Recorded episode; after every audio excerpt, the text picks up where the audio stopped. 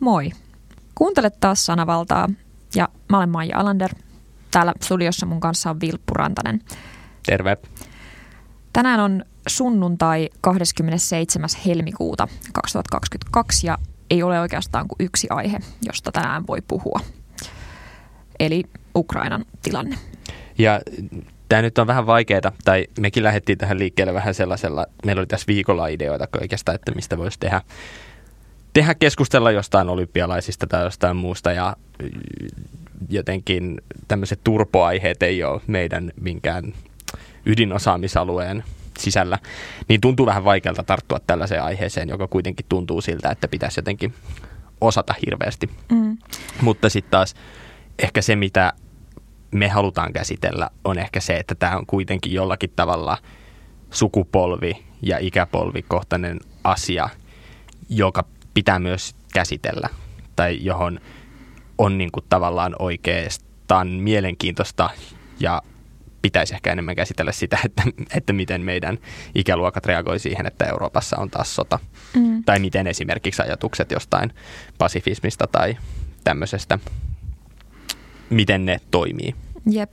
Ja mä itse henkilökohtaisesti ajattelen, että mitä vaikeampi aihe, niin sitä enemmän eri tasojen ja muotojen analyysiä kannattaa siinä olla ja antaa olla olemassa yhtä aikaa, koska jos vaikeat, monimutkaiset asiat eristetään vaan asiantuntijapuheen tai päättäjien ö, sfääriin, niin yhä enemmän se tekee tilaa silloin tavallaan väärän tiedon leviä, leviämiselle ja myös niin kuin katkeralle, katkeralle ja kyyniselle suhtautumiselle.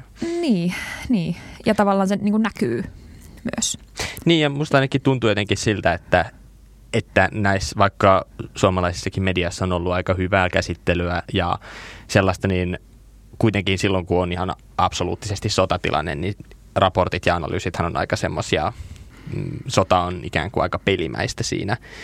Ja sitten tulee näitä human interest-tarinoita, jotka on sinänsä hirveän arvokkaita, että miten siviilien tilanne ja muut, mikä on siis sen pitäisi olla kaikessa sotaan liittyvässä keskustelussa paljon enemmän keskiössä kuin se, että kenellä on eniten rautaa. Mutta sitten toisaalta pitäisi pystyä myös käsittelemään niitä laajempia ajatuksia siitä, että, että miten ylläpitää rauhaa. Ja jotenkin musta tuntuu myös siltä, että esimerkiksi rauhan liikkeeltä tai aseista kieltäytyiltä tai muilta tämmöisiltä ajattelijoilta kysytään ikään kuin mielipidettä vasta sitten, kun sota on syttynyt ja niitä asioita kuunnellaan vasta siinä kohtaa, kun ollaan jo, kun se maito on jo maassa. Vaikka mm. se rauhantyö pitäisi tehdä nimenomaan ennen sitä sotaa, mutta sitten se halutaan usein maalata haihatteluksi tai joksikin muuksi siinä vaiheessa. Nimenomaan. Ja sitten kun se pahin päällä oleva tilanne on ohi jossain vaiheessa, niin silloin ollaan aina askel kauempana niistä sen hetken kaikista vaikuttavista tekijöistä. Silloin puhu, puheissa on yleensä vaikutusvaltaisimmat voittajat, historioitsijat, jne. Niin tavallaan mielestäni on myös arvokasta, että on aikalaisanalyysiä sekä sieltä ihan sodan ytimistä Ukrainasta mm. tällä hetkellä, että sitten sen ympäriltä meiltä, joilla on onneksemme tilaisuus rauhallisemmin ajatella sitä asiaa. Niin ja myös, myös just äh, tuo hyvä maininta tästä, että, että, että historiaa kirjoittaa aina voittajat, mutta myös niin, että historian kirjoittaa myös häviäjät ikään kuin siitä näkökulmasta, joka on valittu semmoisessa kriisitilanteessa, jossa pitää olla vain yksi näkökulma. Ja sen takia varmasti monelle ajatukset vaikka aseista kieltäytyjistä, vaikka Antpekurisesta tai muusta tämmöisestä, että kieltäydytään oikeasti käyttämästä asetta, vaikka omaa maata uhataan, niin se tuntuu sen sota, sodan jälkeen vaikealta ymmärtää, koska meille ei haluta näyttää tai me ei niin keskustella paljon siitä, että mikä se tilanne oli ennen sotaa tai minkälaisilla ajatuksilla siihen on vaikka menty. Enkä mä tietenkään tarkoita sitä, että, no, että talvisota ja jatkosta olisi pitänyt jotenkin, että meidän olisi pitänyt vain antautua välttämättä, vaikka sekin on tietysti niin kuin ihan relevantti argumentti, jonka joku voi sanoa, mutta vaan se, että että usein se keskustelu tylpistyy liikaa siihen, että me ajatellaan, että vaihtoehdot olivat vain rajattu, tai että ne erilaiset historialliset kehityskulut, mitkä jotkut, joskus olisivat olleet mahdollisia, niin ne vaipuu kyllä unholaan aika nopeasti. Ja sitten lopputulos on se, että me, me mennään niiden historian kirjojen ja opetuksen mukaan, mikä meillä on. Ja se on siis, Suomessa kyllä historia opetetaan ihan hyvin, mutta ei ikinä historia voi olla ihan täysin katettu. Mm, kyllä. Ja vaihtoehtoiset historiat ja niiden kuvitteleminen on usein myös populistisen politiikan polttoainetta ja tälläkin hetkellä on semmoisen nostalgian luomista ja jotenkin puhetta siitä, että miten meidän olisi käynyt jos.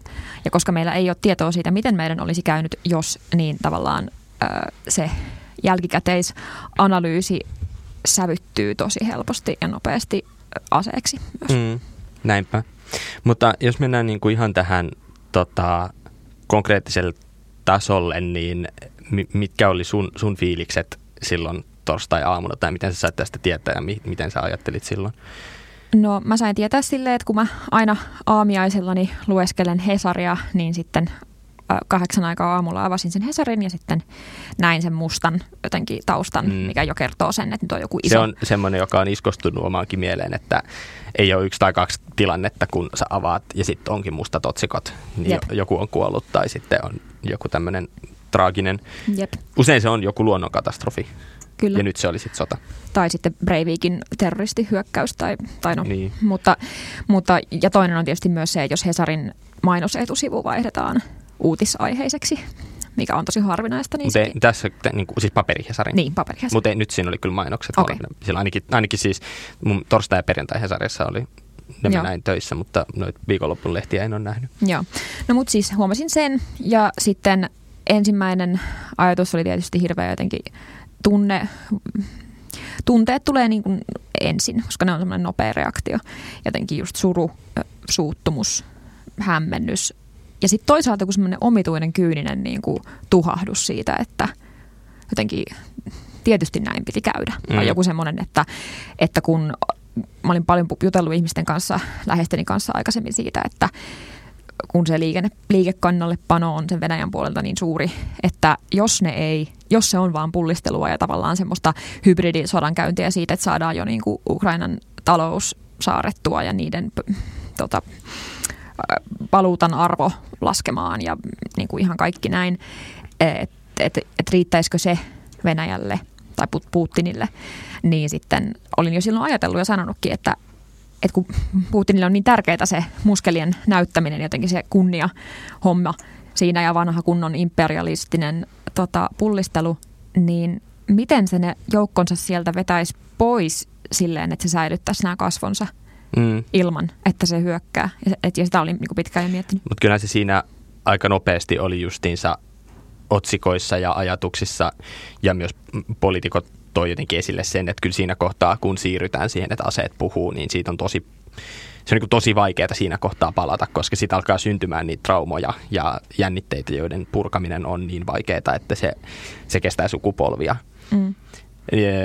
Mä itse olin siinä silleen, että mun herätyskello menee minuutti ennen kahdeksaa päälle, se on radio, ja sitten siitä alkaa kahdeksalta aina ne Yle Uutiset, niin sitten se, että sieltä on tämä, että huomenta Yle Uutisista Venäjä on hyökännyt Ukrainaan. Sitten oli semmoinen, sitten heräsi aika nopeasti ja mm. oli sille pystyyn ja telkkari auki. Ja sitten katsoo koko aamun näitä ja sitten raahautuu töihin aika aikaiseen sen takia, että on tosiaan aamulla ei ollut mitään syytä niin kuin, ei, ole, ei tehnyt mieli pysyä aloillaan, vaan teki mieli jotenkin niin kuin lähteä liikkeelle ja tehdä jotain. Mutta kyllä siinä tuli aika nopeasti se päällimmäinen tunne oli semmoinen pienuus hmm. ja se, että, että ja jotenkin semmoinen ajatukset niin kuin omasta tai omat aatteet tai ajatukset niin kuin rauhasta ja pasi, pasifismista ja tämmöisestä niin tuntuu vaan siltä, että, että kaikki on niin pientä ja naivia, kun lopulta sitten niin kuin väkivalta lähtee puhumaan, niin minkä sitten teet. Ja sitten siinä kesti niin kuin hetken, siinä niin kuin pohdiskeli näitä ja sitten tietysti koko viikon nyt pohdiskellut jo ennen, mutta erityisesti se hyökkäyksen jälkeen sitä just, että miten tähän nyt pitäisi suhtautua ja muuttaako tämä omaa suhtautumista asioihin ja varmasti muuttaa, mutta että se, tämä nyt on osa, tämä keskustelukin osa sitä semmoista reflektointia, jolla haluaa niin kuin jäsentää itselleen tätä maailmaa. Ja, ja, ja, ja mun mielestä taas se oli myös semmoinen, mikä, mitä suomalaismediassa ei ole ihan kauheasti ollut, että, että pohdittaisi sitä, että, että nyt syntyy taas Eurooppaan niin kuin sukupolvi, jolle tämä tämmöinen sodan uhka on niin kuin todellinen uhka, että vaikka meillä on jo nyt näitä kriisejä tässä ihan tarpeeksi, niin silti nyt meillä on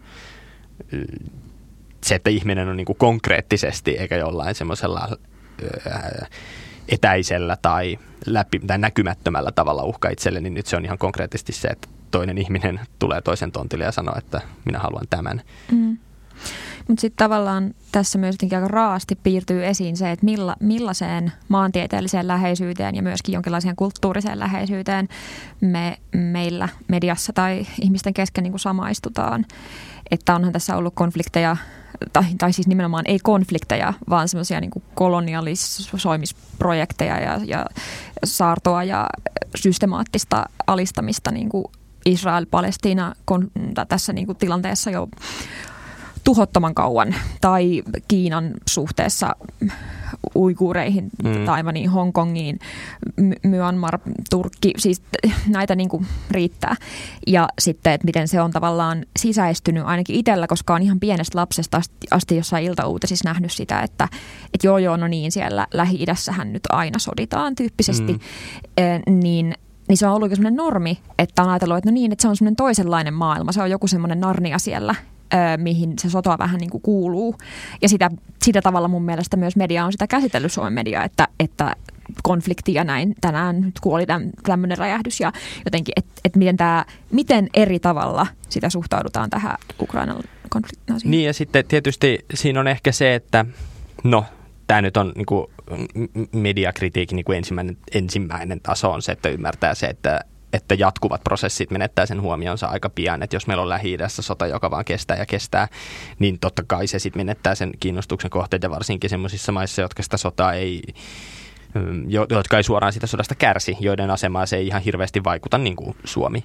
Niin se on tavallaan myös ihan luontevaa, että ei meidän niin kuin, tota, ihmisethän eivät halua niin kuin pelätä tai niin kuin olla sotatilassa ilman, että se on oikeasti jotenkin niin kuin, pakko. Mm. Ja siinä kohtaa, kun tota, naapurimaa hyökkää kimppuun, niin siinä kohtaa se on ikään kuin pakko, mutta jos se on jossain kaukana, niin sitten se jää niin käsittelemättä. Eikä mä oikein, niin kuin, että se on ehkä median tehtävä, että sitä asiaa pitäisi pitää yllä. Samahan tapahtui siis Valko-Venäjälle, että, mm. että kansannousu tukahdutettiin ja ruvettiin värkkäämään 20, 20-luvun ke- keskitysleirejä. Ja Oliko se viikon verran Instagramissa kaikilla on esillä se? Niin, ja sitten se, sit se unohtuu, mutta valko tietysti on se, että, että kun se historiallinen konteksti on toisaalta niin kuin erilainen kuin vaikka Lähi-idässä ja sitten niin kuin se, mikä on oleellisinta, on se, että kun se on niin lähellä meitä, että tota, Minskiin kestää huomattavasti lyhyemmän aikaa kuin Bagdadiin täältä ja meidänkin lentokoneet lentää siitä yli.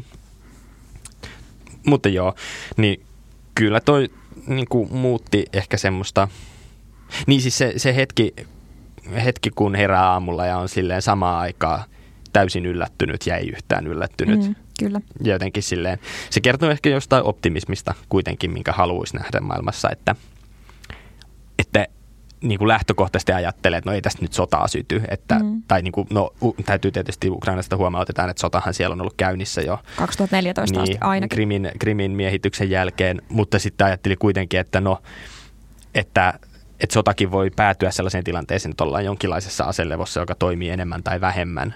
Mm, ja sitten, että vältyttäisi ikään kuin siltä niin kuin pahimmalta verenvuodatukselta. Ja sitten yhtäkkiä, kun se ei enää toimikaan, niin tulee sellainen olo, että eikö, niin kuin, eikö näihin ole niin kuin kuitenkin olemassa joku ratkaisu. Mm, mm. Mutta mun mielestä tavallaan, jos miettii vielä sitä narratiivia, mikä tuossa on, niin se on mielestäni kiinnostavaa, että miten suorastaan Disney-mäisen helppo, hyvä, paha asetelma tässä meille näyttäytyy. Varsinkin suomalaiset, jotka on jolla on aika tuore se Venäjä-trauma, sotatrauma, ylisukupolvinen tavallaan semmoinen epäilys suhteessa Venäjään ja Putinin diktatoriseen hallintoon. Ja, niin tuore ja tuore, mutta siis vähintäänkin periytynyt. No mutta siis niin, nimenomaan tuoreesti ö, tavallaan ei ole montaa sukupolvea niin, siis, ollut niin kuin, että välissä. On, on kuitenkin useampi sukupolvi, mutta silti meillä on edelleen voimissaan se, että mm. kyllä suomalaiset, kun kysytään, että puolustaisitko maatasi ulkopuolisen hyökkäyksen kohta, niin suomalaiset pystyy kuvittelemaan sen hyökkäyksen. Kyllä, kyllä. Ja myöskin se, miten lähellä meidän suomettumisen historia on ja semmoinen kylmän sodan mm. aikainen tavallaan ö, varominen siitä, että entä jos nyt, nyt tulee taas noottikirjeitä, pitää äkkiä pitää se Kekkonen siellä ö, vallankahvassa, ettei käy hassusti. Niin, niin tavallaan miten erityisesti suomalaisille tämä asetelma, ja onhan tämä asetelma ihan niin kuin poskettoman ö, absurdi, siis siinä, että, että täysin provosoimaton hyökkäys, joka täysin käännetään 180 astetta päälailleen siinä Venäjän propagandassa, että joo, mm. me menemme sinne puolustamaan omaa kansaamme ukrainalaisten kansan, harjoittamalta kansanmurhalta. Täällä on joukkohautoja, katsokaa, bla bla bla. Niin jotenkin, äh, niin ymmärrän sen, että miksi Suomen mediassa ja myös omissa piireissäni somessa se on ollut niin helppo tuomita. Se on ollut niin helppo olla silleen, tässä on pahis Putin ja tässä on hyvis Ukraina, ää, niin kuin se tässä tilanteessa onkin. Ää, ja se on sen, sen takia tavallaan jotenkin tosi kiitollinen ja otollinen ää, tilanne myös tukea tai osoittaa, osoittaa sitä tuohtumusta, mutta ikävimmillään se leviää se tuohtumus nimenomaan venäläisiin ja venäläisyyteen ja jotenkin ö, tarjoaa esimerkiksi per, perussuomalaisille sellaisia keppihevosia, niin kuin että joku heidän kansanedustajan tuli taas sanonut, että tervetuloa tota, ukrainalaiset pakolaiset, koska te olette lähe, kulttuurisesti läheisiä meille ja teette hyvää työtä, niin teitä me voimme ottaa, mutta sitten näitä kaukaisempia pakolaisia ei ja niin edelleen ja niin edelleen, e, että että se on hurjaa, mi, mi, millaiseksi välineeksi myös tämmöinen näennäisen kirkas asetelma asettuu. Joo, se on tietysti musta ihan mielenkiintoista ja median näkökulmasta. Sinänsä luotan siis huomattavasti enemmän ehkä Ukrainan, ukrainalaiseen mediaan kuin venäläiseen mediaan no niin kuin lähteenä. Joo. Mutta silti tietysti on olemassa se, että, että sodasta molemmat osapuolet kertoo oman näkökulmansa. Ja meidän on aika vaikea tietää sitä ihan tasan tarkkaan, mitä tapahtuu. Ja se on, me niin kuin, en yhtään sano, etteikö sympatioiden pitäisi olla puolustajan tai siis Ukrainan puolella, mm. mutta vaan se, että pitäisi samaan aikaan pystyä tiedostamaan se, että meidän tiedot, mitä me sieltä saadaan, niin ne on aina sotatilanteesta on vaikea saada siis niin kuin informaatiota ja siellä on ensinnäkin pakko sanoa, että yksi mikä silloin aamulla ensimmäisenä oli mielessä se, että siellä on niin kuin että siellä on oikeasti niin kuin suomalaisia toimittajia, joiden työtä vaan arvosti ihan tosi paljon, että siellä mm. ollaan niin kuin silleen Harkovassa tai Mariupolissa ja kerrotaan, että nyt täällä jyrisee ja sitten ö, erikoisuutislähetyksessä otetaan yhteys Kiovaan ja sitten huomaa, että niin kuin, että siellä on niin tiukat paikat. Niin jotenkin siinä tuli semmoinen olo, että on se niin kuin jotenkin valtava kunnioitus sitä kohtaan, että ihmiset menee sinne tekemään tätä työtä ja kertoo siitä.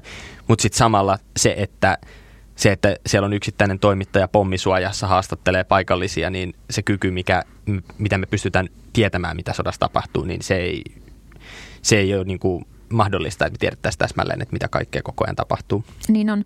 Ja sitten koska nykyään, varsinkin kun me ollaan täällä, eikä me voida suoraan konkreettisesti vaikuttaa kovin merkittävästi siihen, mitä siellä tapahtuu. Mm. Tietysti laha, rahaa voi lahjoittaa ja, ja Suomenkin ö, poliitikkoja voi painostaa tekemään enemmän ja voi mennä osuuttamaan mieltä ja se on tärkeää ja arvokasta.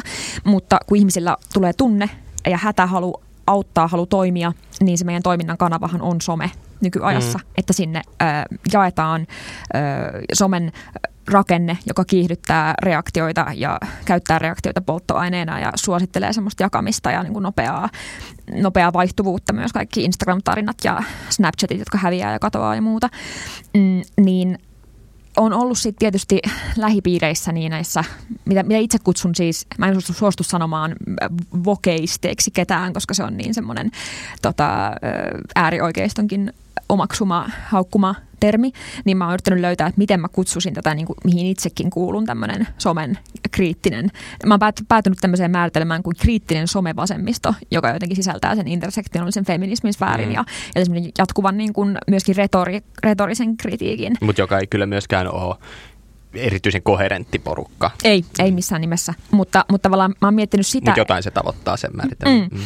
Niin mä oon miettinyt sitä, että miten tämä kriittisen nuoren somevasemmiston äh, some äh, tota, reaktiot ja semmoinen sometunteiden käsittely kääntyy asiassa kuin asiassa. Oli kyseessä Black Lives Matter tai tämä Ukrainan tilanne tai äh, Me Too tai mikä tahansa transasia esimerkiksi, niin se kääntyy niin nopeasti semmoiseksi hyvin, äh, ei niinku itsereflektiiviseksi, vaan sisäänpäin kääntyneeksi metakeskusteluksi, jossa mm. moititaan sitä, miten joku on sanonut ja jättänyt sanomatta jotakin muuta ja, ja sitten, että miten, miten huomiota nyt viedään väärään suuntaan, kun tätä, tämä saa nyt enemmän tilaa kuin tämä toinen.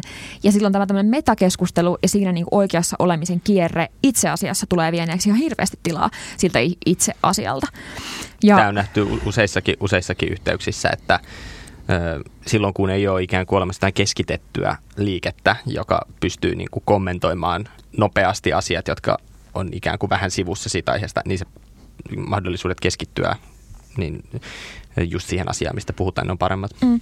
Niin tästä mä tavallaan esimerkkinä antaisin sen, että Twitterissä ö, olin päätymäisilläni beefiin, mutta sitten siihen ei vastattu, niin sitten mä en päässyt, päässyt, mikä on tosi hyvä. Mä en halua riidellä somessa missään nimessä. Ö, mutta siis ö, oli tämmöinen twiitti just tästä samasta somevasemmistosta, johon kuulun itse, että tuntuu epäkunnioittavalta, miten paljon ö, länsimaissa asuvat ihmiset nyt reflektoivat omaa järkytystään ja omia tunnekokemuksiaan Ukrainan tilanteeseen liittyen ja, ja kehottavat pitämään sometaukoa ja kehottavat niin kuin sen oman mielen suojelemiseen, että se tuntuu nyt niin kuin epäkunnioittavalta ukrainalaisten hätää, hätää katsoen.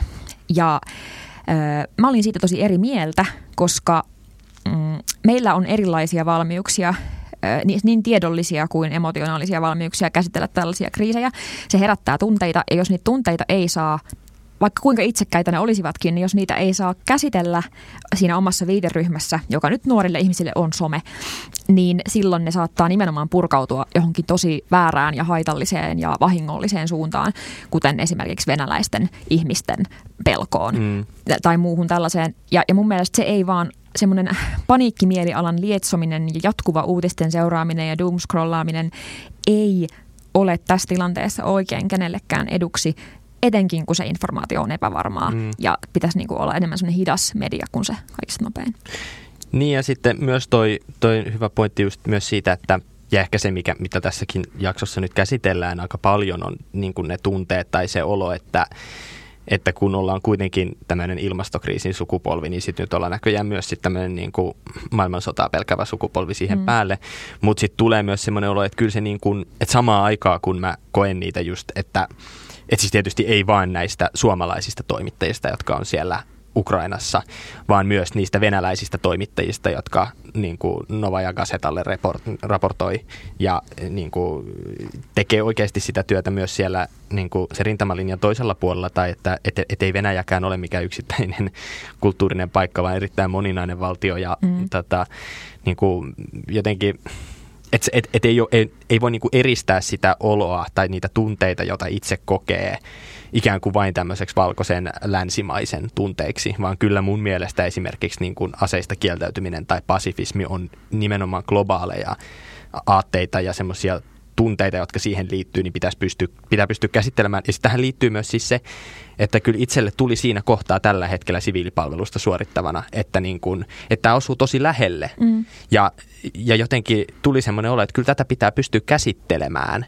ja ajattelemaan sitä, että okei, että ja, ja tule, se tulee niin kuin lähelle, koska itse asevelvollisena on se tyyppi, jota kielletään poistumasta maasta siinä kohtaa. Niin kuin, jos mä olisin ukrainalainen ja nyt Ukrainassa, niin mä en saisi mm. lähteä sieltä. Mm. Niin, ja niin kuin sit ajattelee sitä vähän siltä kannalta, että niin, että miten nämä omat valinnat, tai niin kuin, että, että jos itse on päättänyt niin kuin kieltäytyä aseista, niin että mitkä ne mun motiivit on ollut ja että onko ne kestäviä siinä kohtaa, että, että jos joku sanoisi mulle nyt, että hei Suomeen hyökätä, menetkö puolustamaan. Että mulla pitäisi olla niin kuin joku semmoinen ajatus, että mikä on se ö, moraalinen niin kuin kompassi, jonka mukaan mä suunnistan niissä kysymyksissä. Mm. Ja niin kuin, mulle itselleni silloin, kun mun piti valita se, että ja tässä nyt niin kuin kritisoikaa vaan mua, että tässä reflektoin omia tunteitani tämmöisenä valkoisena suomalaisena miehenä, mutta niin kuin, niin kuin, kyllä mun ajatus niin kuin oli se, että, että mua vähän pelotti se, että jos mä menen siviilipalvelukseen ja me joudutaan sotaan, niin onko mä se, joka joutuu jäämään kotiin, kun mun kaverit menee rintamalle mm. uhraamaan henkensä. Ja sitten mä ajattelin, että, että mun niin kuin ajatuksissa ja niin kuin pasifismissani ja muussa, niin, niin kuin olennaisinta oli se kritiikki ikään kuin tätä meidän asevelvollisuusjärjestelmää kohtaan mm. ja sen nykytilaa kohtaan ja puolustusvoimien nykytilaa kohtaan. Niin mä ajattelin, että mä teen sitten statementin si- sitä, sitä vastaan, että mä en lähde tukemaan sitä, vaan että mä hyödynnän nyt sitten samalla saa tehdä mielenkiintoisia hommia ja siviilipalvelus on silleen niin kuin, mm, lopulta se vaihtoehto, johon mä päädyin. Mutta sitten tuli vähän semmoinen olo just, että oliko se mun ajatus siitä, että no ei se sota syty kuitenkaan, niin ei me jouduta menemään tällaisiin kysymyksiin. Että en mä joudu oikeasti kysymään itseltäni, että joudunko mä nyt sinne rintamalle, tai että joudunko mä jäämään pois sieltä rintamalta, missä mun ystävät esimerkiksi kaipaisi lisäkäsiä. Mm. No totta kai sitten tietysti sivareillekin on kyllä käyttöä varmasti jossain asiassa niin kuin sota-aikana, enkä tiedä, että olisiko niin kuin sen kaikkien ongelmien sisäistämän tai siis sisältävän puolustuskoulutuksen jälkeen musta edelleenkään tappamaan ihmisiä. Vähän epäilen, että ei, mutta toisaalta minkä sen tietää, että, että kun katsoo sitten Ukrainan tilannetta ja sitä, että miten kuitenkin kyse on siis ihan oikeasti siitä, että joutuu oman niin kuin elämänsä tai riskeeraamaan sen puolesta, että mm. onko oma valtio itsenäinen. Ja kun kysytään itsenäisyydestä tai ajatellaan, että mitä itsenäisyys on, niin suomalaiset tykkää semmoisesta niin kuin itsenäisyyshypestä aina silleen mm. niin kuin siinä joulukuun alussa ja silloin mm. kysytään, että mitä itsenäisyys sinulle merkitsee joltain lapselta päiväkodissa ja sitten ne sanoo, no sitä, että, sitä, että meillä on vapaus ja tälleen, mutta sitten mm. tulee semmoinen konkreettinen olo vaan, että niin, että siis se myös ihan oikeasti sit voi tarkoittaa sitä, mm.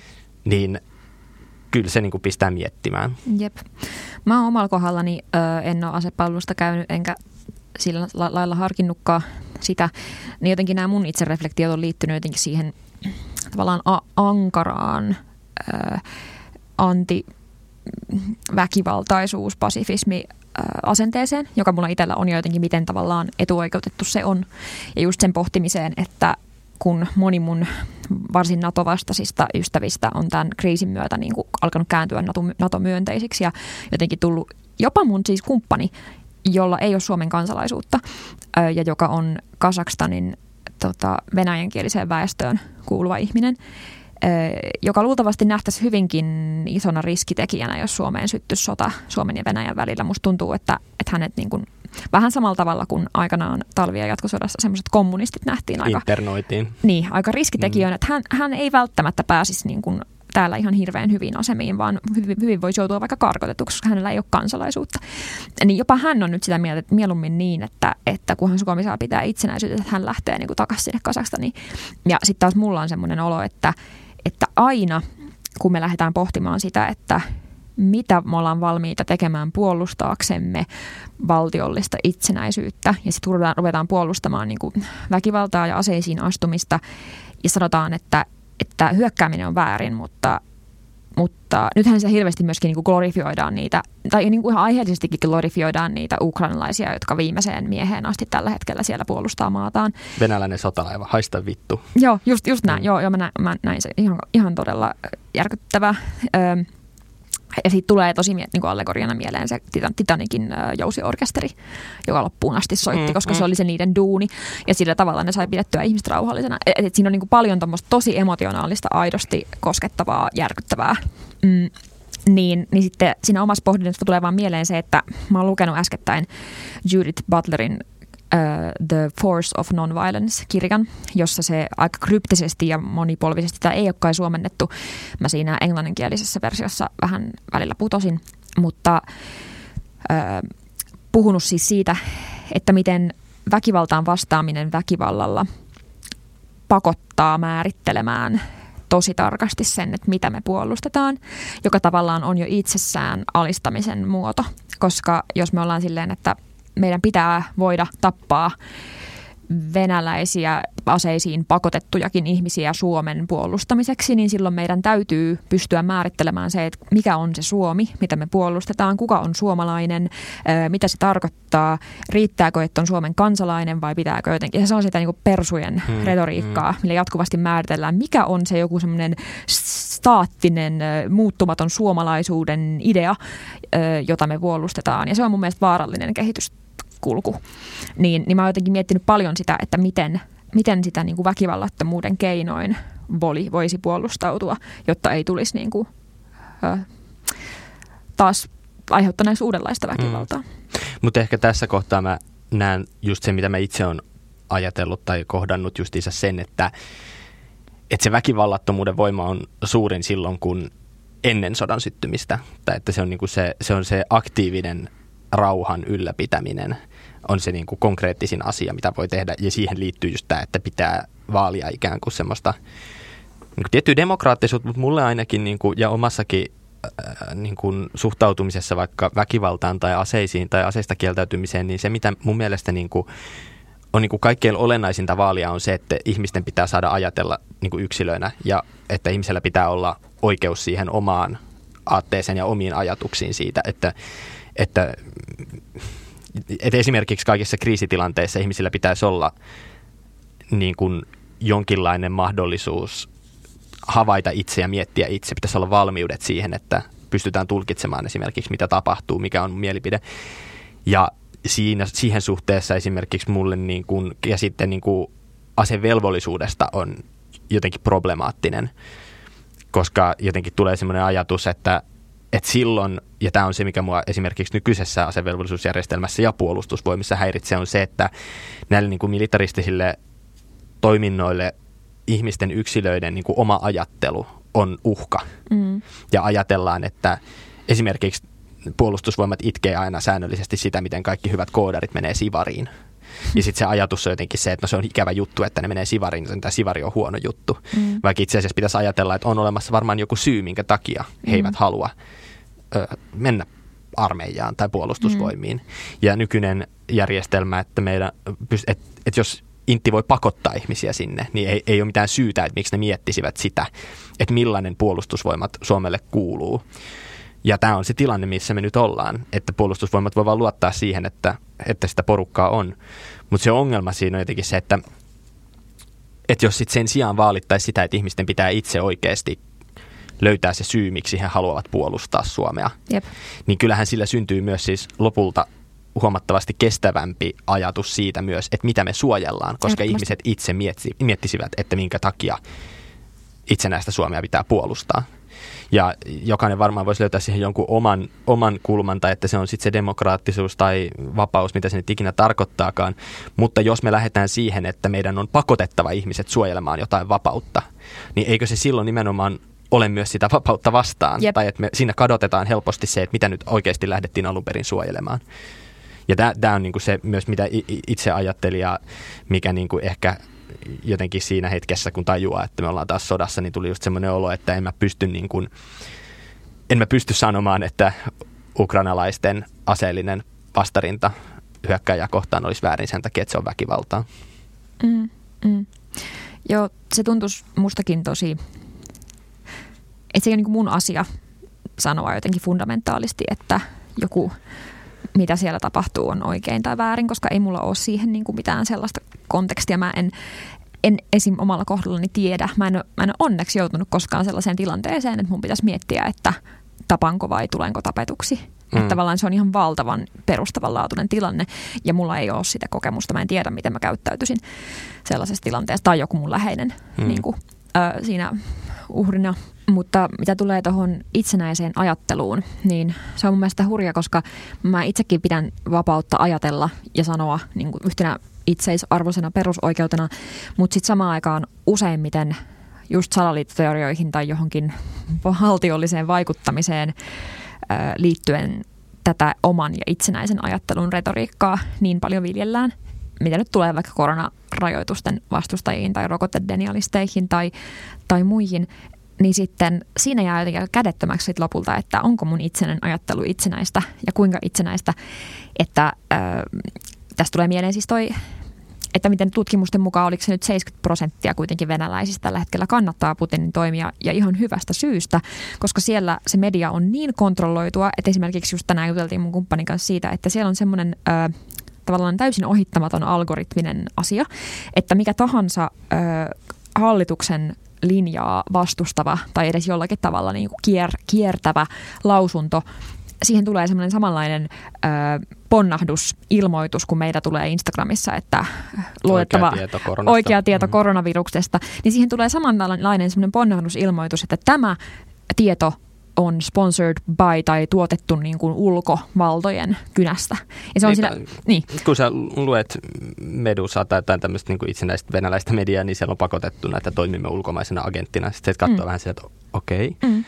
Ja sitten kun samaan aikaan on niin kuin pienestä asti kuullut ja per- perheeltä ja koulusta ja, ja niin kuin mm. uutisista sitä, että kaikki ulkopuolinen on, ei, on epäluotettavaa ja on niin kuin pyrkii saamaan meitä pois venäläisyydestä ja näkee venäläisyyden syntinä ja silleen lapsia pakotetaan homoiksi ja siis niin kuin ihan kaikkea tällaista, niin, niin en mä yhtään ihmettele sitä, että sit seuraa sitä sellaista johtajaa, joka on, tai mun se on hurjaa, että, että miettii Putinia ja sen tapaa puhua ja niitä ääntettyjä videoita ja muita, missä se puhuu hirveän niin kuin ymmärrettävästi jotenkin sille maanläheisesti kansalle, että näin on asiat ja nyt mennään tekemään oikein, niin eihän se nyt tavallaan asiasisällöstä irrotettuna eroa hirveästi siitä, miten Niinistö pitää uuden vuoden puheen tai Sipilä piti joskus puheen telkkarissa tai muuta. Ja tälläkin hetkellä Niinistön suosio on varmaan suurimmillaan Suomessa. Ja varmaan suurempi kuin Putin Venäjällä. Niin, no ainakin, ainakin, no joo, ainakin samaa luokkaa. Ja, ja tämä nyt ei, tätä nyt ei tarvitse lukea niin, että mä rinnastan Putinin ja Niinistön millään tavalla, millään muulla tavalla kuin sillä tavalla, miten ne kerää luottamusta semmoisina retorisina hahmoina ja jotenkin kansakunnan isänä, mm, niin en mä sitä ihmettele. Niin, mutta toi sun ää, pointtisi lähti liikkeelle ehkä jonkinlaisena opponointina tätä mun niin kuin, käsitettä tästä itsenäisestä ajattelusta tai sitä, että millä tavalla ihmisten pitäisi suhtautua tai millä tavalla valtio, millä tavalla valtiolla on vaikka oikeus käskeä ihmisiä tekemään jollain tavalla. Mä ehkä lähden siitä, että no ehkä se itsenäinen niin kuin yksilön ajattelu on loppujen lopuksi niin kuin, se on niin kuin se vaan se perä, perälauta, johon mennään.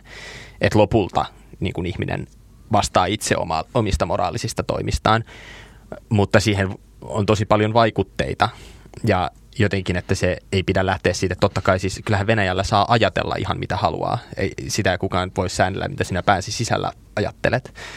Mutta se, että samaan aikaan kun puhutaan siitä vapaudesta, niin ei se ole niin kuin yksilön oikeutta vain tehdä omia päätöksiä, vaan yksilön vapautta vaikuttaa muiden päätöksiä. Esimerkiksi siihen, että pitäisi olla joku vapaa media tai vapaa kansalaiskeskustelu jotta, jotta olisi mahdollista jotenkin käydä sitä. Mm, ja, ja esimerkiksi se, että jos nähdään esimerkiksi aseista kieltäytyminen uhkana mm.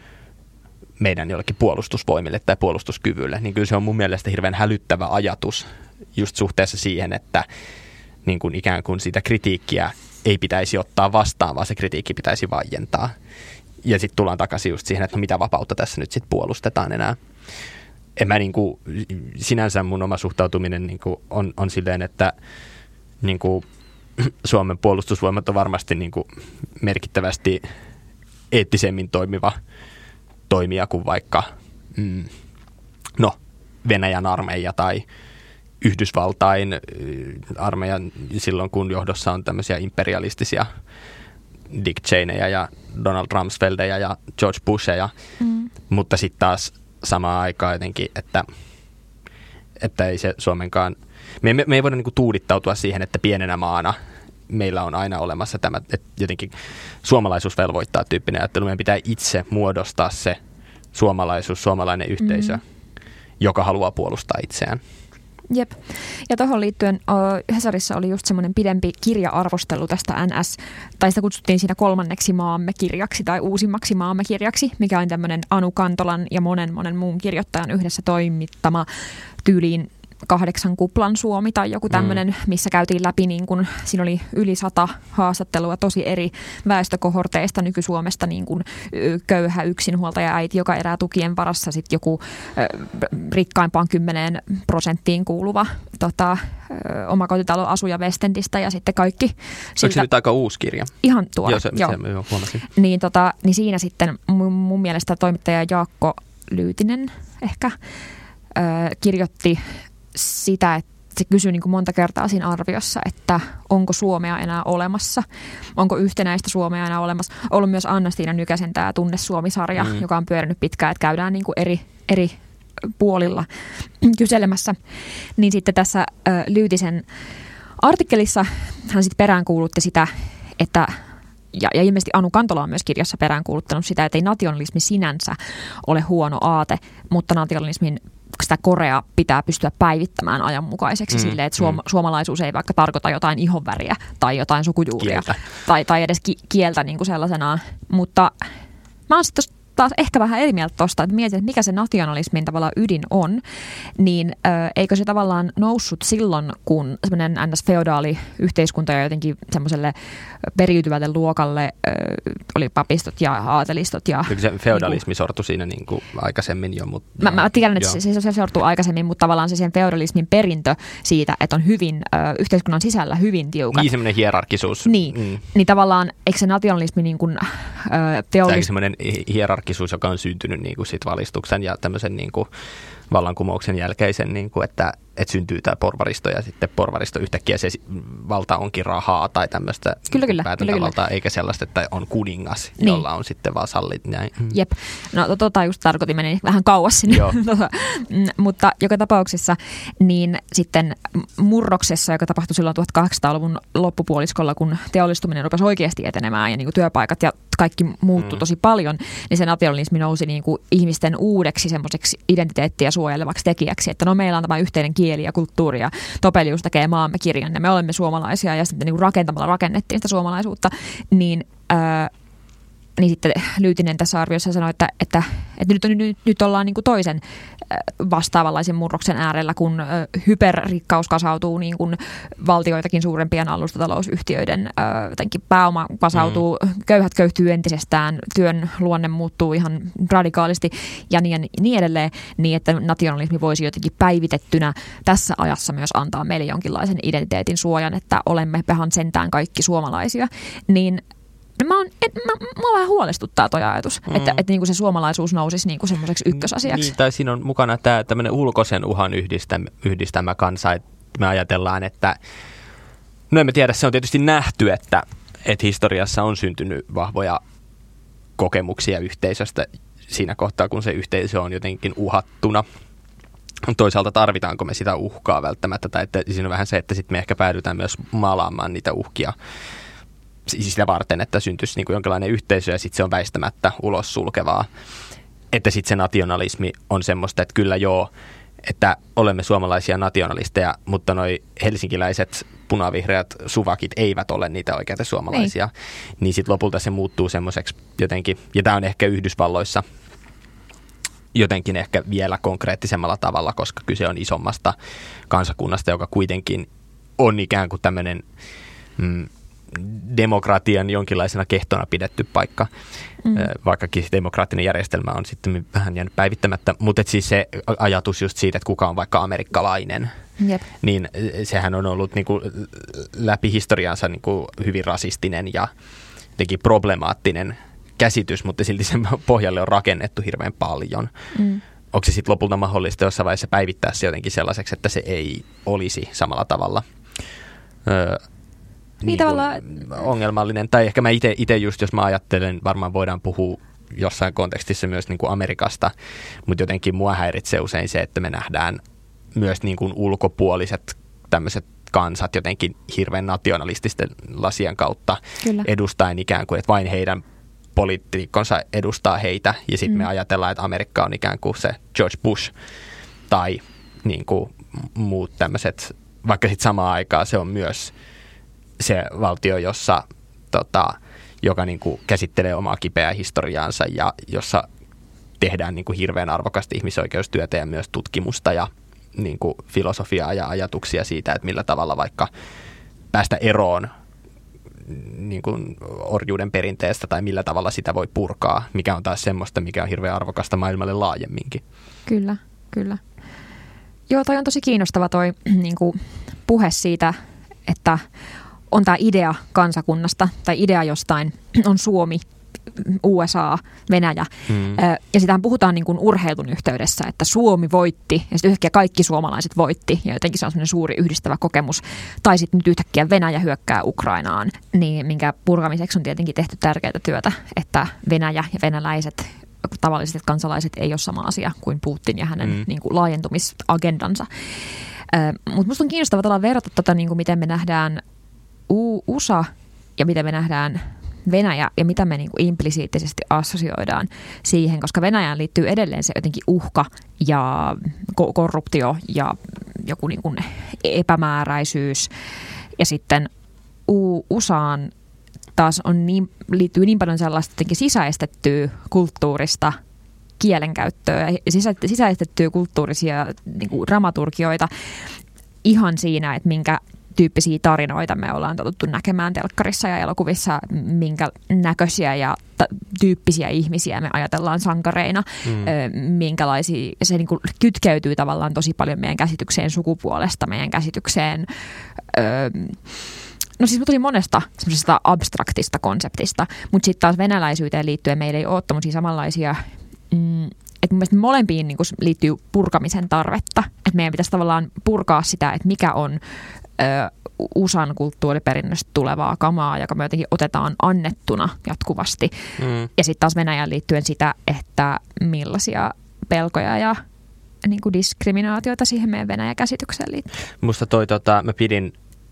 Hesarissa ennen tätä hyökkäystä olleesta Janne Saarikiven esseestä, jossa hän niin kuin kuvasi sitä, kun Saarikivi on kuitenkin tämmöinen Venäjän tuntija, ja, niin kuin, jonka tausta on kielitieteessä ja siis näissä suomalaisukrilaisissa kielivähemmistöissä ja vähemmistökielissä Venäjällä erityisesti. Ja hän jotenkin kauniisti siinä onnistui kuvaamaan sen, että se Venäjä on niin moninainen valtio ja me ei niin kuin ymmärretä mm. sitä. Ja että hän toivoisi, että voisimme elää tämmöisessä maailmassa, jossa ikään kuin jossa suomalaiset tai suomalaisukrilaiset kielet vaikuttaa toisiinsa ja me voidaan matkustaa Venäjälle tutustumaan tähän kieliperinteeseen ja jotenkin elää semmoista, semmoisessa maailmassa, mutta että silti hän on tota, pitkin hampaan ja varovaisesti NATO-myönteinen, ei NATO-haukka niin kuin NATOn kannattajia haukutaan, vaan surullinen NATO-ankka, mm. joka jotenkin kuvaa ehkä sitä, että miten niin kuin,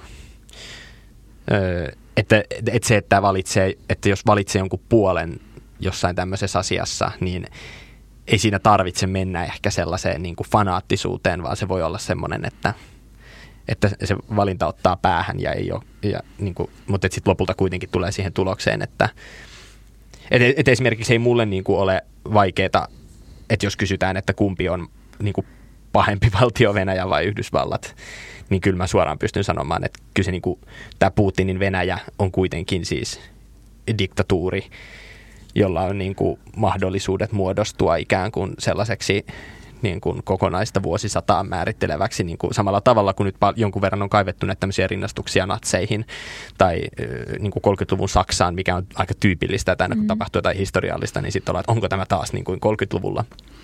Öö, mikä ei aina ole ihan kattavaa, mutta sitten sit jotenkin tulee vaan semmoinen olo, niin kuin, että et ei pidä mennä vähän semmoiseen niin kuin whataboutismiin, mikä on niin kuin riskaabelia myös, että jotenkin on, on poliitikkoja, jotka aina kun Venäjä tekee jotain pahaa, niin heti ensimmäisenä kommentoi, että niin tekee Yhdysvallatkin. No niin tekee, mutta siis niiden niin kuin rinnastaminen ei ole se tapa, jolla että se saattaa viedä pois myös sitä huomiota siltä, että, että millainen valtio se Venäjä on tai millaisia sen toimet on. Toki, ja siis eihän semmoinen vatapautismi auta ketään, että todetaan, että on sitä vaikeaa muuallakin. Mm. Tavallaan, koska sehän niin kuin on usein joku sellainen argumentti vaikka niin kuin, ö, Suomen sisäisen ihmisoikeustilanteen kanssa vaikka transihmisistä puhuttaessa, että onhan meillä kuitenkin sen verran paljon paremmin asiat täällä kuin vaikka Venäjällä. Mm. Että eihän se on niin kuin, ei se hyödytä mitään, mutta mun mielestä noissa tilanteissa, niin kuin esimerkiksi nyt tämä, mistä mainitsinkin jo aikaisemmin, tämä kaksinaismoralismi liittyen siihen, että miten me nyt USAn johdolla silleen joukolla tuomitaan Venäjän toimet Ukrainassa mutta ei tuomita Israelin toimia Palestiinassa, mm, koska tämä, se, ei niinku, se voi mennä siihen pelkkään vatabautismiin, että tuo sen esille tässä yhteydessä. Mutta mä ajattelen, että se myös ö, pystyy kirkastamaan semmoisia, koska asioita rinnastamalla ihmisen ajattelu toimii myös niin, että niinku assosiaatiot. assosiaatiot auttaa ja tavallaan vertailu ja semmoinen, niin mun mielestä just se, että että kun nyt tässä on korostunut tämä epäoikeudenmukaisuus ja jotenkin suhteettomuus, millä Venäjä siihen rauhanomaiseen Ukrainaan niin kuin ryntää ja silleen siviilejä ja mm. sairaaloita pommittaa niin kuin ihan käsittämätöntä. Niin se, että kun me ei aiheellisesti puhuta tästä, niin kuin, että voi voi, kun siellä on tämmöinen tasapuolinen konflikti, kun ei ole, niin samalla tavalla eihän Israelissa ja Palestiinassa oleva konflikti on millään tavalla tasapuolinen, koska mm. Israel kolonisoi, Israel äh, jättää siirtokuntia niin kuin kaappaa ja surmaa siis lapsia siellä ihan silleen äh, säännöstelee. Myös, myös niin kuin mm, kehittää siis sitä sotateknologiaa, jota mm. me nyt käytetään esimerkiksi niin kuin Suomen puolustukseen liittyviä hankintoja tehdään aseisiin, jotka on testattu palestinalaisia vastaan. Nimenomaan testattu siellä jotenkin in the action. Combat proved. Niin Kyllä. Mm. Ja sitten tavallaan tästä päästään siihen, että minkä takia USA on niin hiljaa siitä Israelista, että koska ne, ne myy niille aseita, niiden ö, aseteknologiaa testataan siellä, niiden startup-skenet on ihan kytkeytyneitä toisiinsa, niin kuin, että et tässä tavallaan on hyvä mun mielestä tuoda, jotta me ei humpsahdettaisi liikaa siihen, että USA on hyvä ja ö, Venäjä on paha tota, niin kuin semmoisella syvällisellä tasolla niin kuin katastrofielokuvissa, että Bruce Willis tulee ja pelastaa maailman. Meillä on pahat alienit, jotka uhkaavat vain hyviä englantia puhuvia valkoisia mm. ihmisiä. Et jotenkin tää, tämmönen, niin kuin, siihen humpsahtaa niin helposti, kun tämä on niin hirveä tilanne ja siihen haluaa reagoida. Joo, mutta toisaalta mä, mä itse niin kuin Tota, no mä näin tämän Bruce Willis-vertauksen ja sitten mä olin vähän silleen, että toisaalta musta taas tuntuu, että monet, öö, monet ihmiset, joiden mä oon nyt nähnyt esimerkiksi pohtivan NATOa, ja niin kuin miettimään sitä asiaa, niin musta tervettä on myös se, että että niin kuin vain Bruce Willisistä puhuu oikeastaan vain ne, jotka vastustaa sit, sitä niin kuin NATOa tai Yhdysvaltoja hirveän suoraan. Ne, jotka, ja sitten tietysti jotkut ajattelee niin kuin sille, että, että tietysti maailmanvalta ja maailman poliisi, mutta sitten maailman poliisi aika huono maailman poliisi, jos puolet sit porukasta on vähän silleen, että ei me ehkä haluta olla niin kuin maailman poliiseja.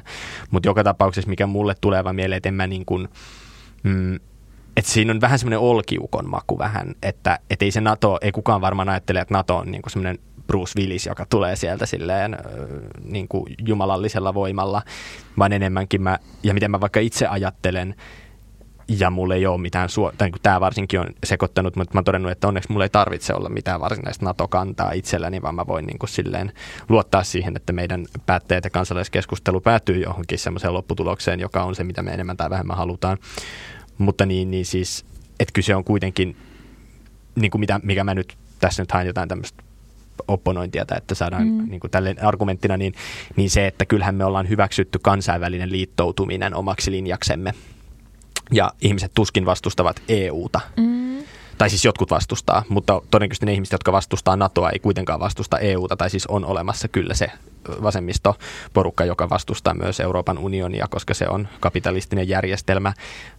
Mutta sitten samaan aikaan se hyvä, mitä Euroopan unioni sillä, että se oikeasti kansainvälisyys ja se, että nämä kansakunnat hylkäävät sen ajatuksen, että me olemme toisiamme vastaan, vaan että me voidaan enemmänkin tukea toisiamme, niin siinä, missä EU on selkeästi tämmöinen siviilipuolen ja rauhanprosessi tämmöisessä kansainvälisessä puolessa, niin se, mitä mä mietin siitä Natosta tai muusta on se, että no, että eikö sitten myös tämä tämmöinen kansainvälisyys ja muu, niin eikö se myös voisi kuulua siihen ikään kuin puolustus, tai nyt se kritisoi tätä puolustusliittosanaa, mutta siis joka tapauksessa sotilasliitto, että kuitenkin NATO-maita on semmoiset maat kuin Norja, Tanska, Saksa, jotka on meille varmaan kulttuurisesti varsin läheisiä ja joiden ajatukset ehkä siitä, että millä tavalla yhteiskunta tulee järjestää, että se on demokraattinen, on varmaan aika lähellä sitä, mitä me halutaan.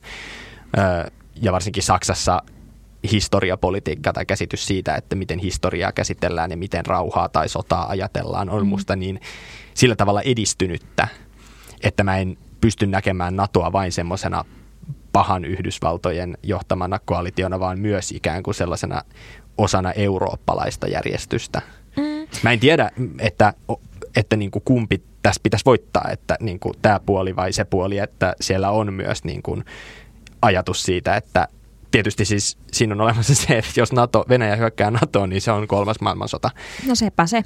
Mutta Tavallaan... toisaalta sitten taas se, että jos Venäjä hyökkää Suomeen ja NATO ei auta, no ei tule kolmatta maailmansotaa, mutta onko se oikein, että Suomi on tässä kohtaa sitten joku tämmöinen niin uhri? Mm. Mä ajattelen, että Suomi ei välttämättä No toki jos nyt Venäjä hyökkää tänne niin kuin seuraavaksi, niin sit mäkään en ole mikään asiantuntija sanomaan, että mitä siinä kohtaa pitäisi tehdä. Se on ihan hirveä tilanne. Mutta mä kompaan tavallaan Lee Andersonin ajatuksia, mitä mä oon lukenut tästä asiasta, eli Natosta ja Suomesta, niin on se, että eihän Suomi ole NATOn tai Suomi niin kuin, ei ole Naton jäsenmaa, mutta onhan meillä Naton kanssa sopimuksia ja onhan meillä yhteistyötä jo nyt ja kaikenlaisia myös Pohjoismaiden kesken EUn kautta. Tavallaan, jos miettii Suomen pitkää historiaa pienenä puolueettomana esiintyvänä maana, niin Suomi on niin pieni maa, että mä mietin, että kuinka paljon Natolla vaikka on intressejä lähteä Suomea Suomen takia puolustamaan, kun se on kuitenkin vain yksi pieni pläntti, versus kun Suomi ei ole liittoutunut itään eikä länteen, niin silloin nykyäänkin Suomessa on voitu jo järjestää... Sotilaallisesti liittoutunut. Sota, mm. sotilaallisesti liittoutunut nimenomaan. Niin nyt on voitu järjestää Suomessa siis Putinin ja Trumpin tapaaminen. Puhumatta siitä, miten menikö hyvin vai huonosti, mutta se on voitu järjestää. Toisaalta se voi järjestää Sveitsissä tai Itävallassa. No niin, mutta tavallaan Suomi on maantieteellisesti myös just siinä välissä. Ja mä mietin sitä, että miten paljon, koska totta kai se on Venäjälle helvetin iso provokaatio, jos Suomi nyt liittyy NATOon. Ja Venäjä on uhkailu, että sitten lähtee kolmas maailmansota käyntiin ja muuta.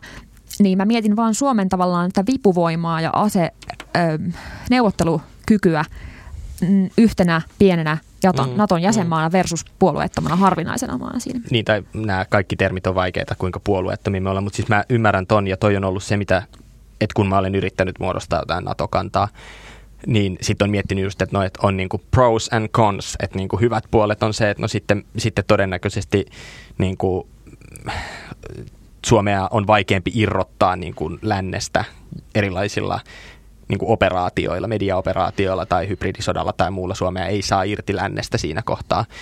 Mutta toisaalta niin sit huono puoli on se, että sit me menetetään ehkä se semmoinen neuvotteluasema tai se, että, että mitä me voidaan maailmalle tarjota.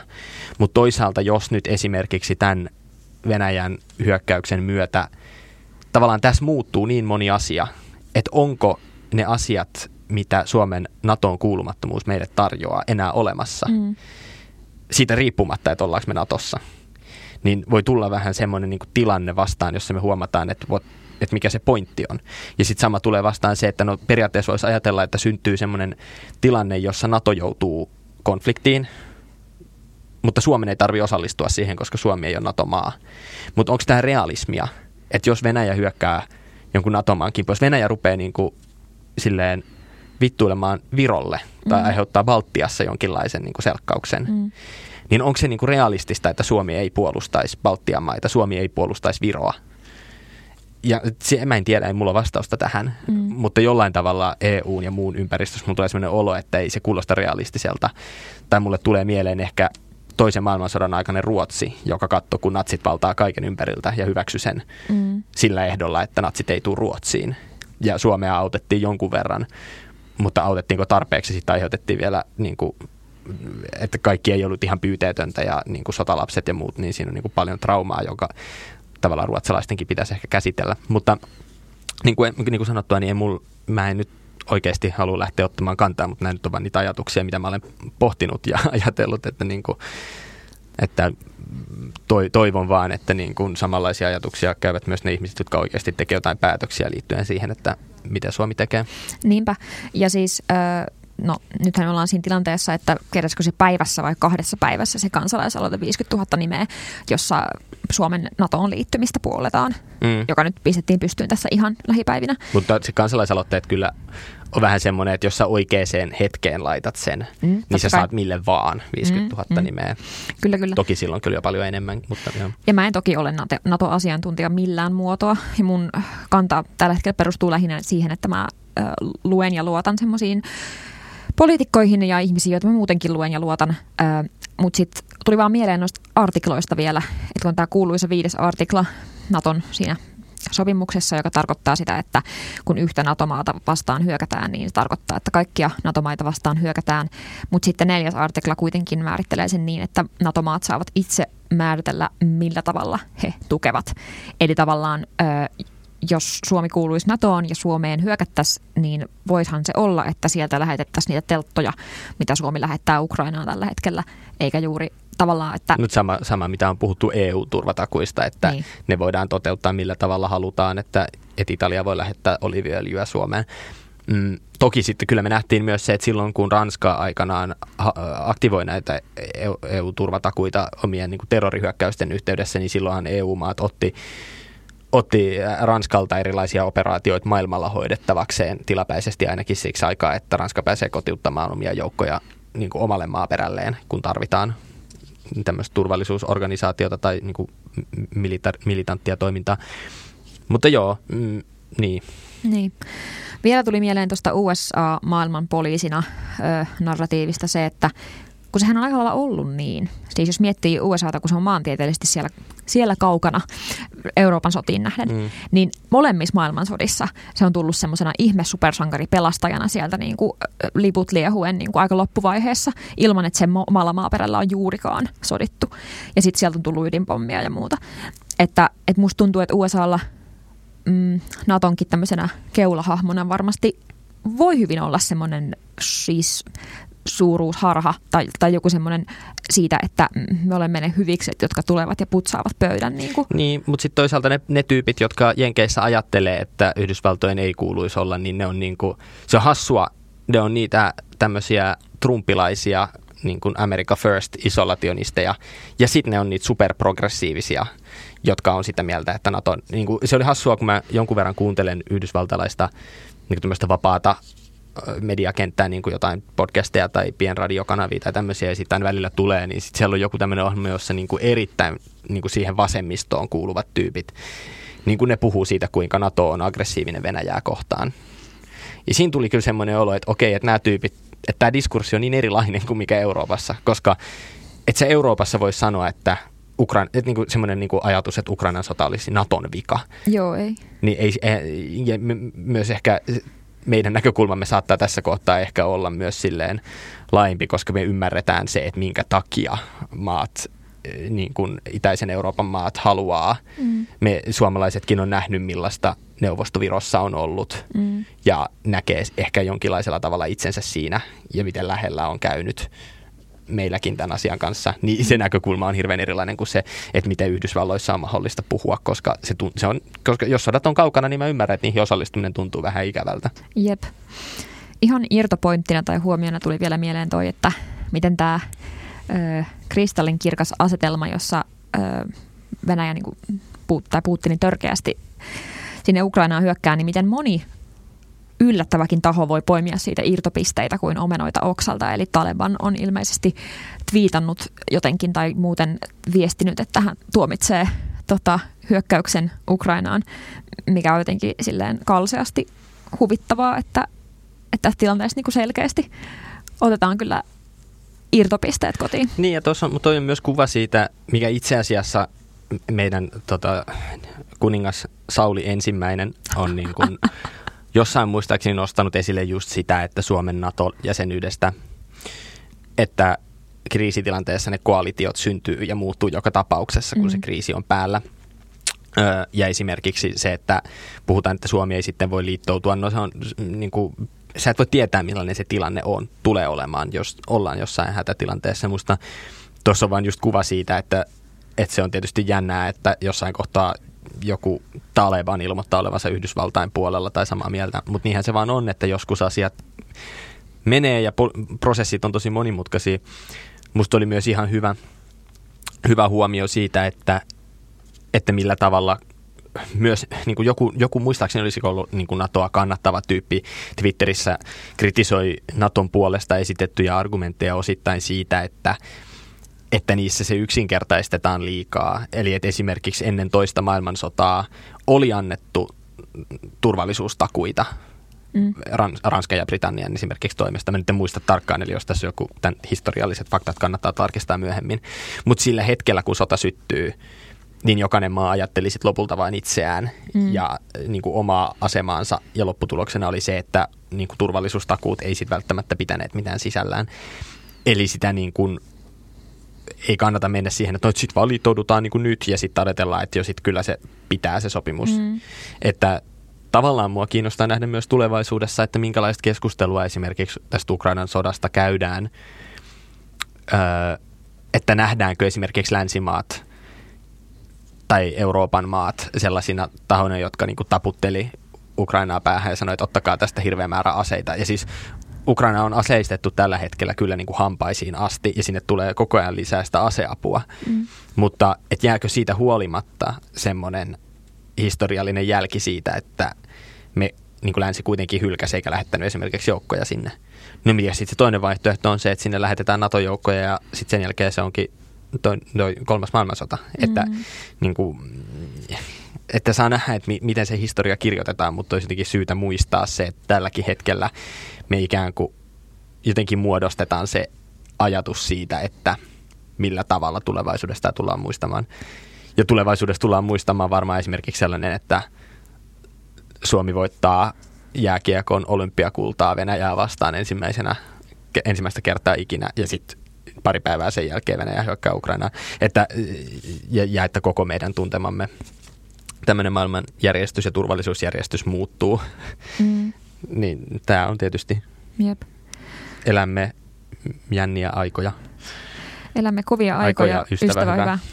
Joo, tota, tuli mun tuosta uuteen maailmaan, tai jotenkin kääntyneestä maailmasta vielä mieleen mun niin henkilökohtainen turhautuminen siitä, että kun silloin tota, torstaina erityisesti somessa kohistiin, että olemme heränneet täysin toisenlaiseen maailmaan ö, kuin vielä äskettäin, niin ei olla kun se maailma, missä ollaan eletty, on juuri kärjistynyt tähän tilanteeseen ja johtuu kaikesta siitä, miten me priorisoidaan tota, rahat ja pääoman kasvu niin kuin ihmishenkien ja biodiversiteetin ylitse. Ja niin kuin tavallaan, että eihän tämä nyt Herran Jumala ole ollut mikään salama kirkkaalta taivalta mm. tilanne. Mutta toisaalta, toisaalta myös, että niin kun, mm, siinä on vähän jotenkin kylmä klangi, jos sanoo, että jo tämä Venäjänkin hyökkäys johtuu vain kapitalismista. Tai silleen, niin kuin, että, sitä, että, että kyse on myös siis ihan puhtaasti vain niin kuin, ää, niin kuin fasistisesta diktatuurista ja sellaisesta niin kuin, ää, rosvovaltion luisumisesta yhä syvempään semmoiseen kierteeseen. Ja totta kai niin kuin siihen liittyy kaikki tämmöiset niin kuin, mm, taloudelliset rakenteet ja muut. Mutta sitten silti liian usein jotenkin niin kuin yhdistetään sitten kaikki asiat jotenkin yhteen ja samaan. Niin ei sitä pitää niin kuin siis tyhmistää tai yksinkertaistaa monimutkaisia kompleksisia prosesseja, jotka kaikki vaikuttaa toisiinsa. Mutta mun mielestä semmoinen retoriikka, että hups, heräsimme täysin toisenlaiseen maailmaan kuin vielä äsken, niin on siis sikäli haitallista, että mm. se niin kuin tavallaan tyhmentää sitä analyysiä siitä kaikesta, mikä tähän on johtanut. Niin ja myös sitä, että meidän pitää tällä hetkellä miettiä siis, että jokainen päätös, jota me tehdään, niin pitäisi jotenkin ajatella, että mitkä se vaikutukset on tulevaisuuteen. Niin sitten jos me ikään kuin joka kerta, kun tulevaisuudessa tapahtuu jotain, ollaan sille, että ihan yllättäen tapahtui, niin meillä ei ole semmoista kannustinta miettiä siitä, että miten toiminta nykyhetkessä vaikuttaa siihen, että mitä se on tulevaisuudessa. Tämä ei nyt liity varsinaisesti pelkästään tällaisen, että syttyykö sota vai ei, mutta toisaalta liittyy se siihenkin ja sitten samalla se ehkä palataan niin kuin takaisin siihen ajatukseen esimerkiksi siitä niin kuin rauhan ylläpitämisestä ja mm. pasifismista, että ikään kuin se rauhantyö pitää tehdä niin kuin ennen kaikkea silloin, kun se rauha on. Tietenkin siis nyt sodan aikana tarvitsee heittää sitä pois, mutta että se on vaikeampaa silloin, kun aseet puhuu, niin neuvottelupöytään on vaikeasti, vaikea mennä. Jep. Rauhaa ei pitäisi ottaa itsestäänselvyytenä.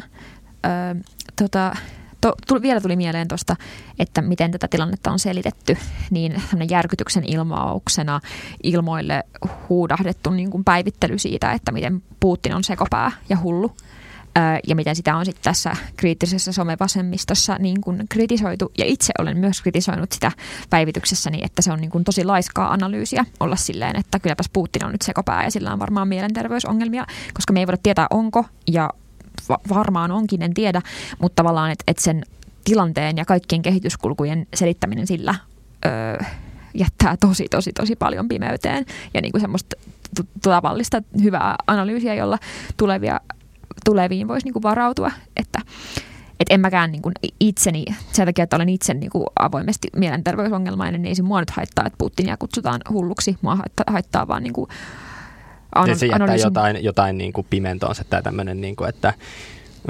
men will literally invade Ukraine rather go to therapy. Ja sitten vähän silleen, niin kuin, että tämä ei nyt välttämättä tämä niin kuin, hauska mm. punchline, mutta Jep. jos miettii vähän tarkemmin sitä, että mitä toi pitää sisällään, niin se itse asiassa ei ole ihan kauhean hauska vitsi.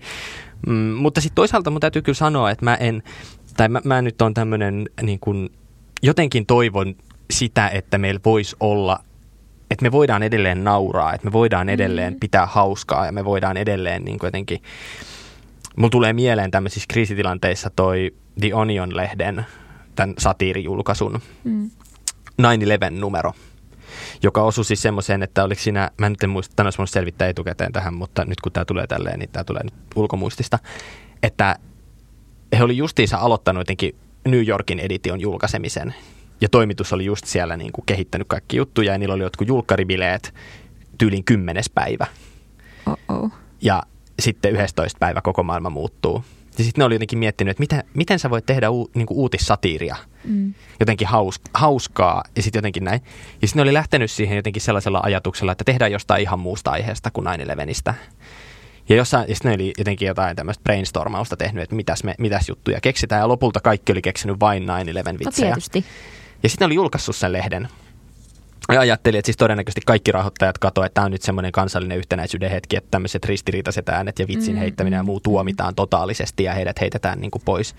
Leijonille. Joo, ja sitten jos katsoo, se löytyy netistä, se Onionin kansi, niin siellä on siis oikeasti nyt näin jälkikäteen ajateltuna siis ihan mahdotonta ajatella, että siinä hetkessä on voitu tehdä niin terävää satiiria ja analyysiä mm-hmm. siitä tilanteesta, Mm, se löytyy, kun googlaa Na, The Onion 9-11. Ja, ja sitten se, mitä oli tapahtunut, oli jotenkin se, että et kun tämä oli niin faksiaikaa, niin, niin sitten joku niistä toimittajista, tai mä en tiedä, onko se toimittajia, kun on keksitty juttuja, mutta siis niin kuin, mm, että olivat olleet jotenkin toimituksessa. Ja sitten faksi oli ruvennut laulamaan, niin ne oli ihan paniikissa. Nyt sieltä tulee varmaan siis niin kuin tappouhkauksia ja muuta. Ja mitä sieltä tuli, oli se, että ihmiset oli onnessaan. Ihmiset oli silleen, että tämä on mm. ihan mahtavaa, mitä te teette. Että, mm. niin kuin, että mä oon nauranut niin kuin tunnin putkeen, että nämä jutut on aivan mahtavia. Jep. Niin tavallaan toivoisi, että me pystyttäisiin olemaan myös ja, ja se on osa sitä vapautta, että, mm. jota me nyt halutaan puolustaa, että, että meillä voisi olla myös sille, että pidetään hauskaa ja löydetään niin kuin ne jotenkin absurdi on myös tosi hauskaa. Tai niin, niin, niin ja, ja siis niin kuin, että et sen ha, voi olla niin kuin hauskaa ja helvetin traagista samaa mm. aikaa. Kyllä, kyllä. Joo, tuosta tulee mieleen just, just eilen siis juttelin tämän kumppanini kanssa siitä, että niin kuin, miten me sanoilla ja selityksin usein pystytään, pystytään tai luuletaan pystyvämme tai pyritään äh, hallitsemaan kaikkea mm. ja jotenkin äh, saamaan kaikki alisteiseksi meidän järjelle. Ja sitten kun se, sit se tuntuu hirveän pysäyttävältä ja turhauttavalta, kun sitten se karkaa se asia niistä sanoista, niin jotenkin tuommoinen nauraminen sille, mitä maailma onkaan, niin voi olla tosi vapauttava. Niin ja sitten niin kun, ei jotenkin sodasta pysty löytämään mitään niin kuin ei jotenkin halua sanoa, tiedät sä, että no tälläkin harmaalla pilvellä on kultareunus, ei, vaan, mutta ei. samaan aikaan, voi, niin kuin mikä mä ajattelin tässä, että niin kuin, että me ollaan oltu tässä keskellä tätä koronakriisiä ja sitten jotenkin tuntuu myös omituiselta, että kaikkien näiden meidän kriisien, ilmasto, luontokato, mm. korona, demokratian kriisi, kyberuhat, kaiken keskellä me palataan sille niin kuin primitiiviselle tasolle, Jep. jossa me taistellaan joidenkin niin kuin aseiden kanssa siitä, että kenen tontti on kenenkin, niin jotenkin se tuntuu vaan, että miten me on taannuttu tähän. Mutta sitten jotenkin tuli myös semmoinen olo, että no, että se asettaa myös ne muut kriisit jonkinlaiseen niin kuin mittasuhteeseen. Ja tulee semmoinen olo, että ehkä me pystytään käsittelemään niitä, tai me saadaan nyt tästä jonkinlainen semmoinen, että Esimerkiksi että koronakriisistä saatetaan päästä niin kuin siitä, että se jyskyttää koko ajan ohimolla, että pandemia, pandemia. Niin täytyy sanoa, että en ole kyllä miettinyt siis pandemiaa mm. nyt torstain jälkeen varmaan kertaakaan. Ja ei ollut hetkeäkään käynyt mielessä, kun olin kotibileissä, mm. että saanko mä täältä niin kuin koronan. Koska oli vaan ajatus siitä, että, että jos tässä nyt niin kuin maailmansota syttyy, niin mä haluan sentään niin kuin silleen nähdä ystäviä ja mm. ihmisiä vielä ennen sitä. Jep, jep. Yksi tosi äh, hauska juttu, minkä näin, joku twiitti tai joku, mikä mua jotenkin lämpimästi nauratti tässä suoratoistopalveluiden ja Netflixien ajassa myös, niin oli se, kun joku oli silleen twiitannut, että 2012 maailman piti loppua. Ja se oli niin kuin hienosti loppumassa siihen, mutta sitten kaikki meni niin paniikkiin siitä ja rukoili, että se ei loppuisi, että, että niin kuin Jumala epätoivoiksissaan ja ahneuksissaan käsikirjoitti ihan vitun monta kautta lisää tätä sarjaa ja sitten siitä tuli ihan kauheata pandemiaa ja kolmatta maailmansotaa ja uskomattomia epäuskottavia käänteitä. Et, et se oli niin hienosti se dramaturgia loppumassa silloin 2012, että miksi tätä jatkokausia pitää vieläkin tulla. Se mua jotenkin hymyilytti. Silloin kun pandemia alkoi, koronakriisi alkoi ja tuntui siltä, että kaiken tämän sekoilun päälle silloin oli vielä Trump, Yhdysvaltain mm. presidentti ja kaikki oli aivan sekaisin, niin oli tämä meemi, joka nauratti mua huomattavan paljon, tämä Liskon kuva siinä ja sitten, että Liskot ovat päättäneet, että simulaatio palautetaan vuoteen 2015. Sitten lainaus on sillä, halusimme vain kokeilla ja katsoa, että mitä tapahtuu. ja sitten nyt kun on kaikki nämä maailman tapahtumat, jotka vaan keriytyy auki jatkuvasti uudestaan ja tulee lisää kierroksia, niin niin kuin tällaista ajattelua jotenkin, tässä on ehkä se satiri, jota niin kuin tästä hetkestä voi löytää, että, Nimenomaan. että on tämä nyt oikeasti aivan hullua aikaa maailmassa. Antakaa mulle pieni hetki ilman näitä suuria historiallisia tapahtumia. Niin, kyllä, just näin. Jep. Mutta ihan tähän loppuun vielä mä haluan palata siihen, että niin kuin säkin sanoit, että menit kaverin kotipileisiin jotenkin perusasioiden äärelle, että me pystyttäisiin jotenkin, että kun nämä tunteet herättää niin helposti semmoisia isoja, jotenkin nopeita maailmanselityksiä silleen hyvä, paha, ö, vaarallinen, jotenkin se mennään semmoisiin primitiivisiin niin kuin asioihin, suojelen perhettäni ja itseäni, niin että ei annettaisi mennä sen siihen, että Suomen venäläisiin tai ö, edes Venäjän venäläisiin kohdistettaisiin minkäänlaista tota, rasismia tai tällaista jotenkin ö, lietsontaa. Ennakkoluuloja. Niin, no, ennakkoluuloja ehkä välttämättä edes voi välttää, niiden tunnistaminen on tosi tärkeää. Mm. Ja se, että ei niin Mutta ei lietsota, lietsota niitä mm. ennakkoluuloja nimenomaan, toisissamme. nimenomaan. Ja sen takia mä todella toivon, että ö, Iltasanomien Timo Haapala esimerkiksi saa nyt vähintään niin kuin, niin kuin kiihottamisen kansanryhmää vastaan syytteen, koska niin kuin, kolumneillaan, twiiteillään ja kirjoituksillaan, joita en ala tässä toistaa, mutta tavallaan se, että, että siinä on kaksi isoa syytä. Toinen on se, että Suomessa varsinkin itärajan tuntumassa on valtavasti venäjänkielisiä lapsia ja nuoria, mm. venäjänkielisiä perheitä, jotka ihan varmasti saa jo ihan tarpeeksi koulukiusaamista ja, ja niin kuin, ö, henkistä, fyysistäkin väkivaltaa osakseen. Si, sitä ei soisi niin kuin tippaakaan lisää. Ja tämmöiset median ö, tilassa niin kuin tehdyt väittämät siitä, että kaikki venäläiset pitää jotenkin kitkeä vai mitä siellä oli, niin, niin, niin kuin on omiaan lisäämään sitä. Mm, ja sitten toinen syy on se, että kun se Venäjän iso propagandakoneisto tällä hetkellä syöttää sitä, että Venäjä on vain suojelemassa omiaan siellä Ukrainassa tämmöiseltä perusteettomalta venäläisiin ja venäläisyyteen kohdistuneelta aggressiolta, niin typerintä, mitä Suomessa vaikka media voi tehdä, on kohdistaa lisää aggressiota venäläisyyttä kohtaan, koska se pelaa suoraan siihen Putinin propagandapussiin. Niin, niin tavallaan tämmöiset asiat pitäisi olla aivan ilmiselviä, että näin ei voi toimia ja että mun mielestä niin kuin Sanoman ja Iltasanomien ja Ulla Appelsiinin kaikkien pitäisi tuomita tämä niin ihan kategorisesti. Niin, tuossa mä näen siis, ja siis niin kuin olen jotenkin huolissani myös siitä, että olen, että on nähnyt ikään kuin silleen järkevien ihmisten tunnekuohuissa tekevän semmoisia kannanottoja, joita varmaan sitten kyllä katuvat niin kuin myöhemmin, mutta että on ikään kuin ajateltu, että esimerkiksi kaksoiskansalaisiin pitäisi kohdistaa jonkinlaisia pakotteita automaattisesti ihan pelkästään sen kansalaisuuden mm, perusteella mm. ja sitten miettiä, että no, että ihminen ei niin kuin voi täysin, tai niin kuin, että, että se tuntuu jotenkin, että mä ymmärrän, että tunteet käy niin kuin on, on, on, on isot tunteet pelissä ja ajatus siitä, että pitää jolla, jotain tehdä.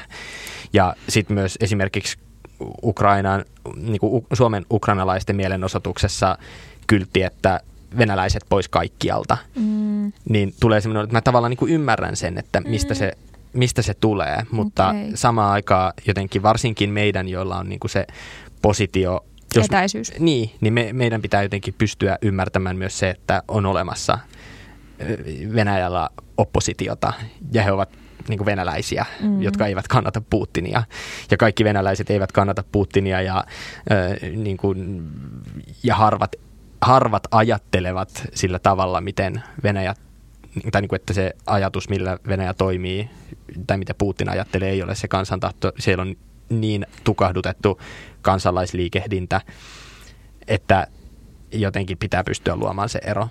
Kyllä. Ja samalla kun meillä on hirveän paljon ajatusta siitä, että meidän pitää nyt tukea ukrainalaisia ja tukea niitä siviilejä. Ja sitten toisaalta myös mielenkiintoisesti nähnyt ihmisiä, jotka sinänsä vastustaa aseita jakamassa sellaista, että kerätään rahaa Ukrainan asevoimille. Mm. En vastusta, tai siis en mä ota kantaa, mutta niin kuin lähtökohtaisesti mä ajattelin myös, että tämä on se tilanne, missä sitä Venäjän kansalaisyhteiskuntaa pitää tukea ja myös kuunnella. Mm. Mm.